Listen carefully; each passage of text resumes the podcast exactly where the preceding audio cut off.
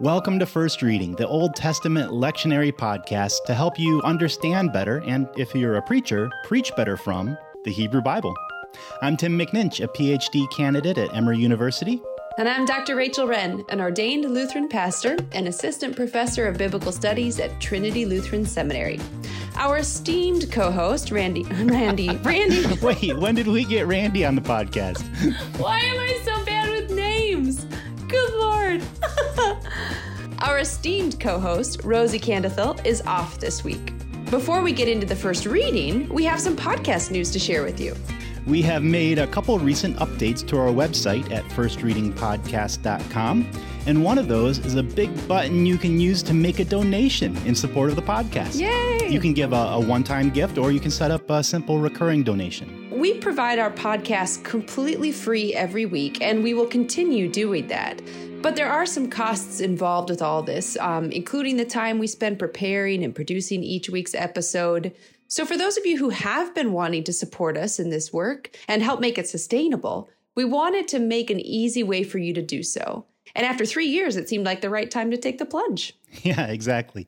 So you'll find that big donate button on our website next to the subscription links. And we also have a new merch page. Yes. Where we've begun posting First Reading swag that you can purchase. Really, this was just an excuse to make a First Reading branded coffee mug, which I'm using right now as we record. Oh, it's so fun. And I feel so official. I know, right? Well, and you, listener, if you want one, or a sticker or a magnet, or, you know, maybe t-shirts someday or something. Oh, sky's the limit. You can order those things there on the website, and we'll get a cut of the purchase price. I mean, that's not as directly beneficial to us as a recurring donation, but we still really appreciate it, and we'll try to continue adding fun and quirky merch to that space. Mm-hmm. Oh, and if you do set up a recurring monthly donation of, say, $5 or more, and you give us your shipping address, we'll send you one of our nifty coffee mugs for free as a thank you. So we're like NPR Fund Drive hosts now. We need like free tote bags or something. Well, now that you mention it, take a look at this. Oh, Nefesh! I have to have one. That's amazing. I thought you'd like that. Oh, I'm so excited. Well, I could go on and on about our amazing merch and our fun little coffee mugs, but we should probably do an episode, huh? What a great idea. So the first reading for January 3rd is Jeremiah 31:7-14. Mm. But a weird quirk of the RCL is that anytime there is a second Sunday after Christmas, but before Epiphany, they have the same set of texts there. Huh. And as it turns out, last January in 2021 had such a week. So we've already got a recent episode on Jeremiah 31, which you can find on our website. And by the way, there's a great little search tool on the site where you can put in the name of any biblical book, and it will instantly pull up any episodes that we have on that book. Nice. It's really nifty. I use it all the time. True story. Anyway, since we have that episode on Jeremiah 31 from not too far back, I thought I'd take a look at the psalm for the week, Psalm 147:12–20. Ah, oh, lovely. I love the Psalms. I know you do. You just wrote a book on them. Yeah, right. So the first thing to say here is that even though the lectionary sets out verses 12 to 20 as the reading, I'm going to recommend that you go ahead and include the first half, 1 through 11, as well. Music to my ears. I love it. Especially with a relatively brief poem like this, it doesn't make much sense to chop it in half anyway. I mean, whoever heard of reading half a poem? Right. Anyway, at least add it to your reading of the text. It's only going to take you 60 seconds more. I know, I timed it. Love the specificity. And 60 seconds well worth it, because those first verses are such a beautiful picture. God heals the brokenhearted and binds up their sorrow. That's just gorgeous, and it's so poignant for this season of our lives and of our world where there's still so much hurt right now, even on a global scale. Yeah, precisely. So what do you think is worth highlighting then in this psalm for preachers? Well, the poem totters back and forth between these two major themes, God's care and order of creation and God's care and ordering of Israel, and specifically Jerusalem. On the creation side, we have God's numbering and naming of the stars as an expression of power and wisdom in verses 4 and 5, God's provision of rains to grow food for animals and birds, verse 9, God's sovereign command over snow, frost, hail, wind, floods, all that in verses 16 to 18. And then there's God's care and ordering of Jerusalem. God builds her up, gathers her outcasts, doctors their broken hearts and grief, all of that in verses 2 and 3, provides security and safety for Jerusalem's children, verse 13, gives peace and food, verse 14, and has made known a structured, divinely ordered social code in the gift of chok umishpat, statutes and ordinances, in verses 19 and 20. Yeah, that's so interesting because it's almost like this ascending list of gifts from God, but where it finishes, like the apex of it is this statutes and ordinances, which doesn't really sound like a great gift to our ears, right? Right, that's true. But as with most things, context is key. Yeah, absolutely. Especially for a psalm like this, right? I mean, psalms are notoriously hard to date, but when we get to the latter half of the Psalter, we're pretty clear that most of them come from like the Restoration era, after the Babylonian exile. And for anyone who can't quite remember, Babylonian exile is that moment of national trauma when everything changed. The whole city of Jerusalem either was taken into exile or left in the rubble and the ruins, the aftermath of warfare. And when they finally were able to come back and rebuild 50 years later, that's when we see texts like this. So when you're thinking of that rebuilding era, gosh, order injected into chaos would really be received as a welcome treasure, right? Yeah, exactly.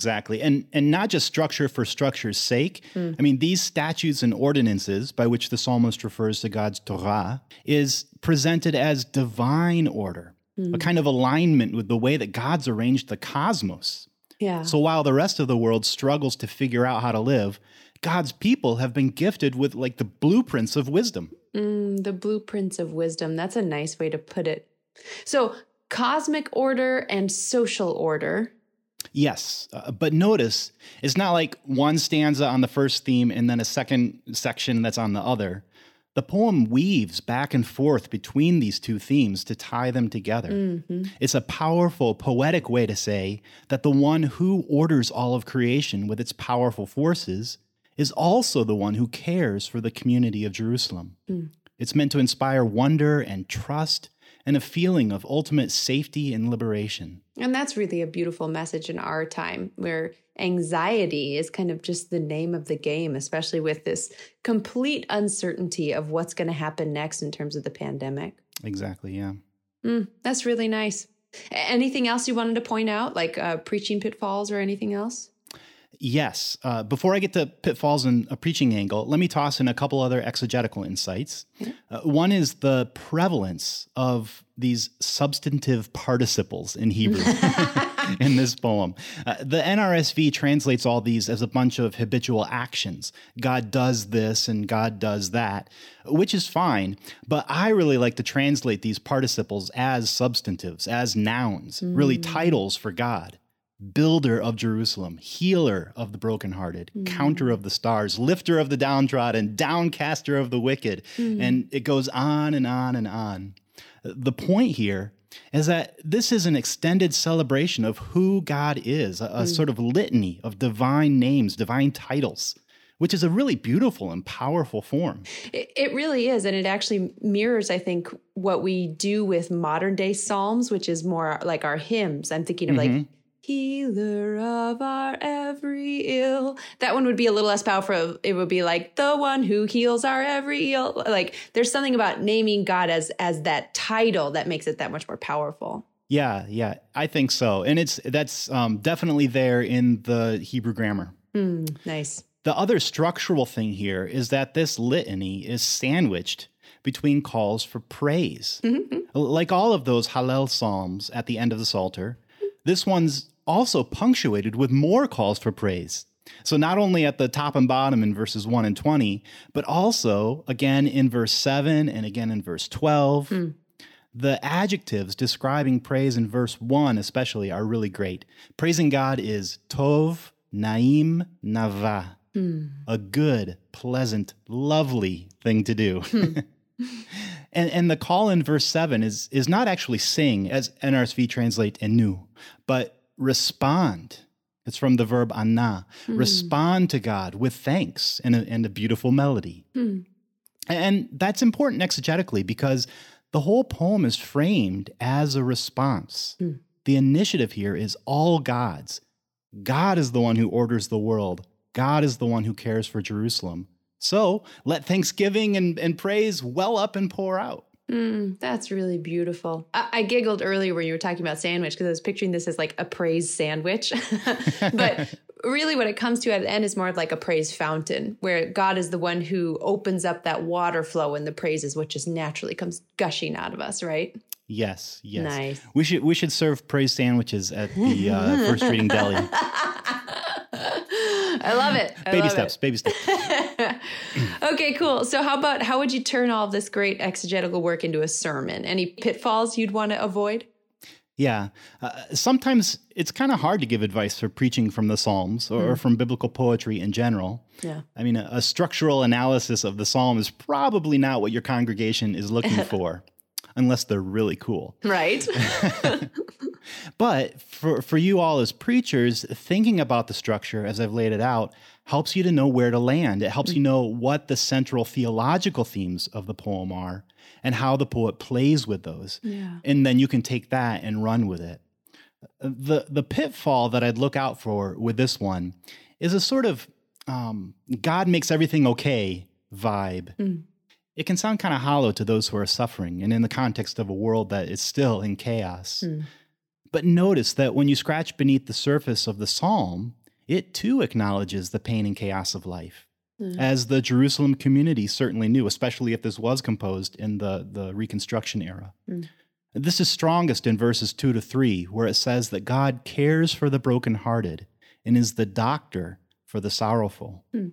But also the sorts of gifts that God provides in verses 12 to 20, the lectionary passage, like security, well-being for children, peace, abundant food. These are the kinds of reassurances that are needed when those very things are insecure and produce anxiety. Yeah. So this poem isn't a pie-in-the-sky kind of psalm.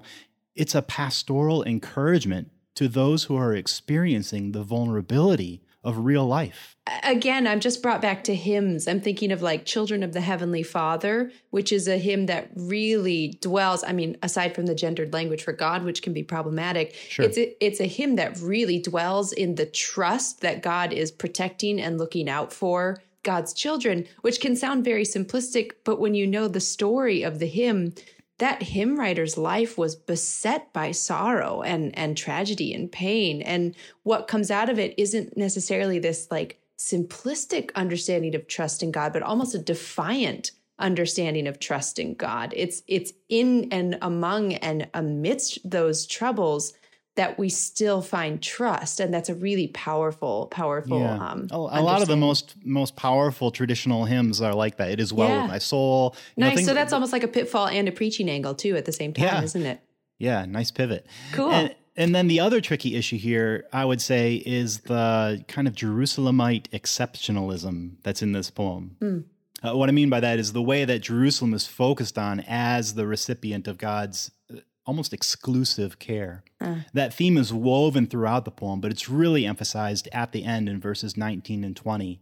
It says, no other people have had access to God's gifts like Israel or have been the focus of God's care like Jerusalem. Hmm. That exclusivism or exceptionalism, it takes some unpacking.